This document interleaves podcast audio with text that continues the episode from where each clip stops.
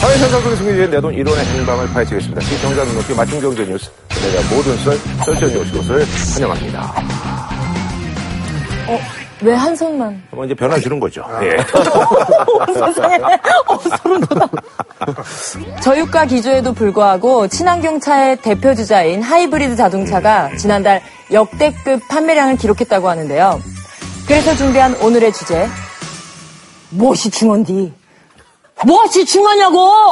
친환경 자동차가 뭔지도 모름소. 곡성의 한 장면이죠. 아하, 어. 아, 곡성이 이게? 네, 곡성에서 우리 김환희 양이 아주 열연을. 아, 드라마 노리는 거 아니에요? 아니, 뭐, 이렇게 해서 노려질까요? 음. 아이고, 하이브리드가. 네.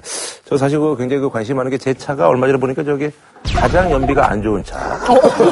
아니, 그렇게 차다랑을 네. 많이 하시지 않으셨어요? 탑텐 안에 뽑혔습니다. 뭐 예상은 하고 있었죠? 예. 어, 주변에서 그렇게 말리는데도 굳이 남들과 다른 차를 타겠다고. 되게 소리 높여 말씀하신다는. 음. 아니, 그러냐면 말이죠. 우리나라 말로 진짜 이게 사실 그 친환경 자동차가 이제 보급이 아주 굉장히 시급한데. 음. 사실 공기의 질이 아주 어휴. 아주 형편없다고. 네. 예일대하고 컬럼비아 대학에서 네. 이제 우리 환경 지수를 갖다 매년 발표하는데 네네네. 저희가 이제 백팔십 개국 중에서 백칠십삼 위를 기록했습니다. 서울만 얘기하는 겁니까? 아니면 전국의 평균이? 아니 전국이고요. 아. 또 다른 조사는 뭐가 있냐면 나사에서 한 조사가 있거든요. 네네네. 그래서 이제 우리 인터넷 들어가시면 이제 금방 나오는 게 지도로 띄워줬어요. 음. 어. 어디가 제일 빨간가? 음. 근데 제일 빨간 게 이제 베이징하고 서울입니다. 전체 지도를 보면요, 네. 강원도도 좋은 편 아닙니다. 그리고 그 음. 서해안 쪽 지역은 다 빨간색이라고 보시면 돼요. 아, 이게 중국 영향도 있잖아요.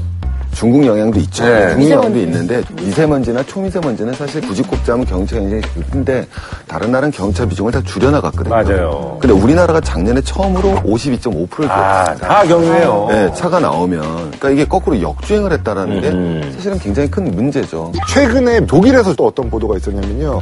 경유차보다 오히려 휘발유차가 초미세먼지를 더 많이 발산한다는 연구 결과도 있어요. 그러니까 단순히 경유 탓이다라고 할 수 있는 건 아니고요. 아니 그러냐 말이죠. 이게 하이브리드 이게 이제 사실 어차피 전기가 이제 뭐 뒷받침되는 부분이 있으니까 친환경적인 요소가 많겠네요. 그죠? 예. 그러니까 하이브리드라고 하면 접목시켰다, 뭐 잡종 그렇죠. 이런 뜻이잖아요. 하이브리드. 그래서 기존의 가솔린 차에다가 전기 모터를 하나 더 붙였다고 아하. 생각하시면 돼요.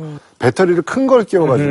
음. 힘이 아주 조금만 필요할 때는 저속. 엔진을 꺼버리고 어허. 그냥 모터만 가지고 가는 거죠. 근데 사실 그 저속일 때 사실 이제 그 많이 나오잖아요. 매력이. 네, 맞습니다. 그죠? 그러니까 네. 이 차의 경우는 그냥 일반 차처럼 가솔린만 넣으면 돼요. 전기를 따로 충전할 필요 없이. 음, 음. 그다음에 다음 단계로 각광을 받고 있는 게 전기차가 있어요. 음.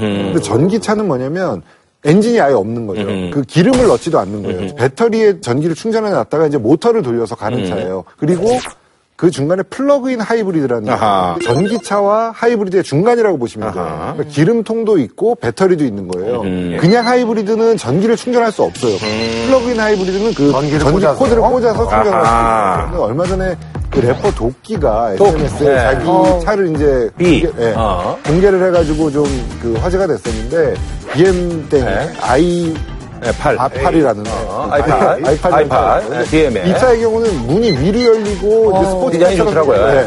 기름만 넣어서 달릴 수도 있고, 음. 전기를 충전하면 오십 킬로미터 거리까지는 기름을 하나도 소모하지 않고, 그러니까 공해 없이 달릴 수도 있고, 아하. 그러니까 새로운 가능성을 제시하는 차죠. 아, 알겠습니다. 아, 예. 하이브리드가 사실 이제 그, 뭐, 시판된 지가 꽤 됐거든요. 음, H사도 있고, 뭐, 음. T사도 있고, 뭐, 많이 있는데, 요즘 이렇게 많이 팔리고 있어요. 그 그러니까 성장 속도가 사실 엄청난 거죠. 음, 왜냐면 음. 이천팔 년에 처음 들어왔을 때 한 오백 대 정도밖에 안 팔렸거든요. 음. 근데 우리나라에서도 작년에 삼만 구천 대가 팔렸습니다. 아, 맞았네. 그러니까 우리나라 일 년 지금 자동차 판매량이 백팔십만 대 보거든요. 음. 그러니까 한 이 퍼센트쯤 된 거죠. 음. 근데 올해 사월 같은 경우에는 지금 칠천오백 대 정도 팔렸습니다. 그러면 이런 추이로 가면 올해 한 팔만 대 정도가 팔렸어요. 어허, 작년 두 배네요, 거의. 그러면은 이 점유율이 이에서 사 퍼센트 같다는 건 음. 엄청난 거거든요. 전문가들도 사실 좀 올해는 예상을 못했던 음. 게 기본적으로 저유가 정책이 들어가니까 그렇죠. 기름세. 네. 음. 근데 아무래도 이렇게 바뀐 거는 디젤 게이트의 영향도 음. 있었고요. 맞아. 또 이제 우리 특히 이제 환경 문제에 대한 관심이 굉장히 높아졌고요.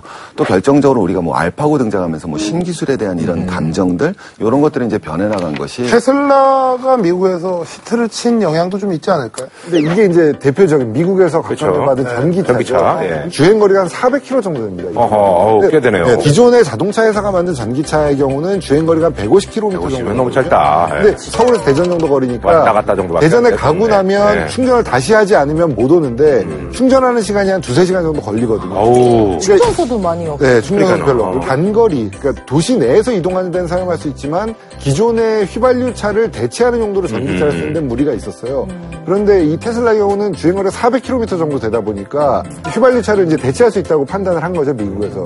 그런데 문제는 가격이 일억 오천만 원 정도예요. 어, 비싸구나. 아유, 테슬라 S의 경우에는 일억 오천만 원 정도 하는데 네. 우리나라에서 최근에 그 화제를 모았던 테슬라 삼 모델 같은 경우는 음.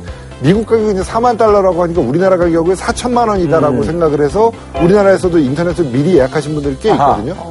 근데 그 차가 우리나라에 들어오면 인프라가 없잖아요. 아, 가격 충전할 수 있는 것도 아하. 없고, 그러니까 가격이 좀 더 필요한 거죠. 그래서 사천만 원에 국내에 그대로 수입되지는 않을 거예요. 테슬라 뭐 자꾸 테슬라 테슬라 이러니까 이게 뭐야 하다가 전기차에 대한 관심이 높아진 것도 좀 있는 것 같아요. 왜냐하면 우리 네. 국민들이 굉장히 좀 트렌드가 빠르고 네. 이렇기 네. 때문에 네. 지금 말씀하신 게 되게 중요한 포인트인데요. 우리나라 사람들이 어떤 유행을 따르는 속도가 엄청나게 빨라요. 정말 빨라서 그러니까요. 네. 그러니까 말하자면 자동차가 저는 옷과 비슷하다고 항상 판다, 그 얘기를 많이 하는데 사람들이 옷을 입듯이 그 위에 있는 게 자동차잖아요. 그러니까 그 하이브리드 차에서 내리는 모습이 나는 친환경 하는 사람이야 라는 어... 그 브랜드와 마찬가지인 거예요. 모반인가요? 아니요. 헐리우드 배우들, 네네. 배우들이 프리우스. 네네네. 그 차로 타고 다니는 게 뭐 굉장히 그 개념이 그렇죠. 보이는 것처럼 네네네. 해가지고 많이들 탔던 그런 네. 시절이 있었거든요. 지금도 진행되고 있고요. 레오나르도 디카프리오 얼마 전에 이제 아카데미상을 탔잖아요. 네. 그때도 친환경에 대한 이야기를 했어요. 네. 그러니까 음. 그 친구는 그, 제 친구는 아닙니다만 아무튼 레오나르도 디카프리오는 친환경이라는 메시지를 자신의 이미지로 삼고 있는 거죠. 근데 그런 사람이 만약에 뭐 리터당 이 킬로미터밖에 못 달리는 스포츠카를 탄다 그러면 말이 안 맞잖아요. 음. 그러니까 그럴 때 탈 수 있는 차 하이브리드인 거고 실제로 그 프리우스를 오래 탄 걸로 알려져 있습니다. 음. 근데 사실 제가 있잖아요. 예전에 이제 그 제 가스차를 타고 다녔거든요. 어. 근데 이제 가스차 타고 다니면서 항상 그 스트레스가 이 충전소가 그때만 해도 별로 없었습니다. 그렇죠. 사실 이제 이게 초기 투자 비용도 비싸고 충전소 문제도 있고 해서 이게 맞아. 좋은 걸 알겠는데 이제 너무 불편하지 않느냐. 그런 경제적 부분에 대한 정부 정책의 지원이 절실한 거죠. 네. 같은 차종으로 비교하면 제일 쉬울 것 같은데요. 소나타의 이 점 영 개솔린 엔진의 가격이 이천이백만 원에서 이천구백만 원 정도 하거든요. 그리고 소나타 하이브리드의 경우는 이천팔백만 원에서 삼천이백만 원 정도예요. 그리고 연비가 각각 차이가 나는데 이 점 영 휘발유의 경우는 리터당 십이 킬로미터를 달릴 수 있고요. 하이브리드의 경우는 십칠 점 이 킬로미터를 달릴 수 있거든요. 그래서 계산을 해보면 일 년에 이만 킬로미터 정도 달린다고 했을 때 한 삼 년에서 오 년 정도 달리면 가격이 똑같아져요. 그러니까 차를 사서 한 삼 년 이상, 한 오 년 이상 탈 거다 그러면 하이브리드를 사는 게 가격적으로 더 이득인 거죠. 삼 년이 지나면 한 연간 칠십만 원 정도가 남게 되는 거죠. 근데 왠지 친환경 자동차면 승차감이 좀 떨어지지 않을까 이런 생각이 있는데 어때요?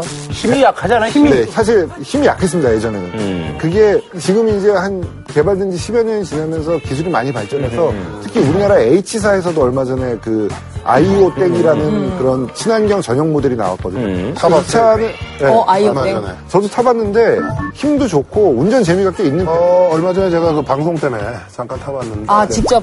아니, 음. 이서진 씨가 운전했어요. 음. 어머, 어머, 세상에. 기사가 이서진. 어, 이게 가격도 가격인데 이게 기본적으로 가장 문제는 충전소 아닙니까? 충전소가 이게 너무 턱없이 부족해가지고 아주 골치 아프다고 그러던데. 네, 그렇죠. 뭐 우리나라 지금 전기차 충전소가 서, 전국적으로 삼백삼십칠 군데라고 그러거든요. 아. 이제 전체 주유소에서 한 삼 퍼센트밖에 안 되는 거예요. 삼 퍼센트면 우리가 찾아 이걸. 그렇죠. 힘들죠. 네. 일본 한 육천 개 있는데 이미 이제 전기차 충전소가 일반 주유소보다 더 많다고 그러고요. 아, 일본은요. 아.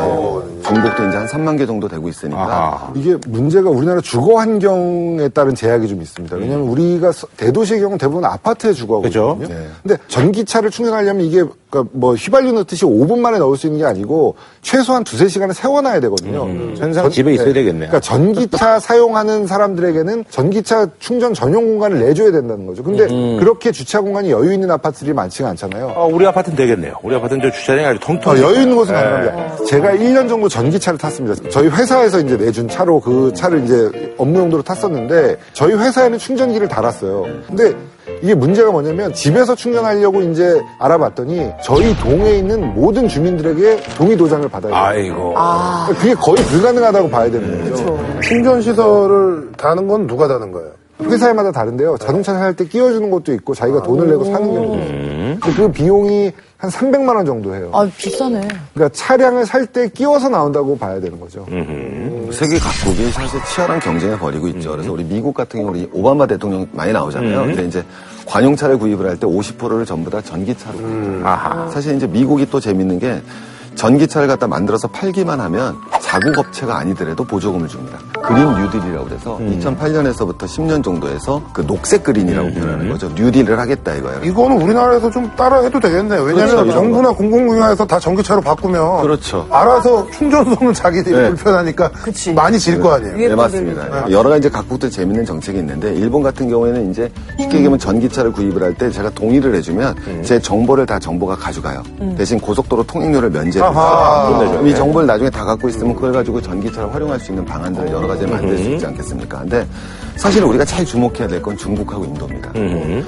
우리 중국이 어떤 전략을 썼었냐면은 그 전화기 시장에 들어올 때 우리는 일반적으로 유선 전화에서 무선 전화로 넘어가잖아요. 음. 근데 유선 단계나 전화 단계를 넘어서 바로 무선 아, 단계로 넘어가잖아요. 몇 갈래면 또 시간 걸리니까. 그렇죠. 이게 캐치업 전략이라고 표현하는 건데 한 단계 뛰어넘어서 잡겠다는 건데 중국이 지금 뭐라 그러냐면 이천이십 년에 전기차로 오백만 대를 갖다가 음. 하겠다는 거거든요. 이천이십 년에만. 그럼 이 전략의 의미는 뭐가 되느냐면 하이브리드나 이거의 단계를 거쳐서 전기차로 갈 것인데 음. 얘는 그게 아니라 바로 전기차로 가겠다는 거죠. 음. 어, 이게 이제 앞으로 이제 대세죠? 대세라고 네. 봐야죠. 그렇죠? 네. 네. 이런 것들이 이제 좀 개선이 뭐 어떤 것들이 좀 돼야 될까요? 저는 기본적으로 이제 여러 보조금 정책이나 이런 것도 다 좋은데 이제 사실은 제일 중요한 건 다 전환적인 마인드가 좀 지금은 필요하지 않나 네. 싶습니다. 왜냐하면 지금 저희가 굉장히 힘들어하는 게 조선하고 해운이잖아요. 네네네. 음. 조선이 예전에 그냥 선박을 만들다가 근데 이제 선박 경쟁력에서 이제 중국 업체가 자꾸 쫓아오니까 한 단계 더 기술인 플랜트로 갔잖아요. 근데 사실 이 저유가 정책을 내다보지 못한 거죠. 이것 때문에 굉장히 어려워졌잖아요. 몇 년 전부터 자칫 잘못하면 거제가 디트로이트처럼 된다 이런 얘기가 나와요. 근데 자동차 시장도 그럴 수 있다라는 거죠. 그러니까 우리가 정말 자동차 시장에 있어서 정부가 큰 마인드의 전환을 가지지 않았을 때 오 년, 육 년 뒤에 있으면 사실 좀 큰 위험이 올 수 있지 않을까 이런 경각심 속에서 정부가 마인드를 전환을 하고 마인드 전환. 그다음부터 정책을 만들어 나가는 그래서 좀 순서가 좀 뒤바뀌어야 되지 않을까 네네. 생각이 듭니다. 음. 그러니까 전기차가 뭔지를 나라에서 확실히 판단을 하고 우리는 전기차로 갈 것이다. 혹은 아니면 전기차 단계를 건너뛰고 수소연료 전지차로 가자. 왜냐하면 우리나라는 수소 인프라는 꽤 많은 편이거든요. 음. 아까 최승희 선생님 얘기처럼 딴 나라는 지금 하나 건너뛰고 그냥 바로 네. 전기차로 가면 우리도 하나 건너뛰고 바로 수소로 그렇습니다. 수소로 가면 되잖아. 네. 가도 됩니다. 미래가 수소라고만 단정 지을 수 있을까요? 제가 봤을 때 이제 뭐 최종적인 대안은 물로 가는 자동차가 되지 않을까. 아. 수소차가 그 수증기만 발생하는 거 아니에요? 네, 수증, 수증기만 물하고, 발생하고 물하고 산소만 발생하면서 달립니다. 그러니까 대기오염 전혀 없죠. 알겠습니다. 저희는 다음 주에 찾아뵙도록 하겠습니다. 치킨의 별이 다섯 개, 티바 두 마리 치킨에서 백화점 상품권을, 자격증 패스할 땐 이패스 코리아에서 백화점 상품권을, 한우 특등심 한 가지만 싸게 파는 집, 명인 등심에서 문화상품권을 드립니다. 제이티비씨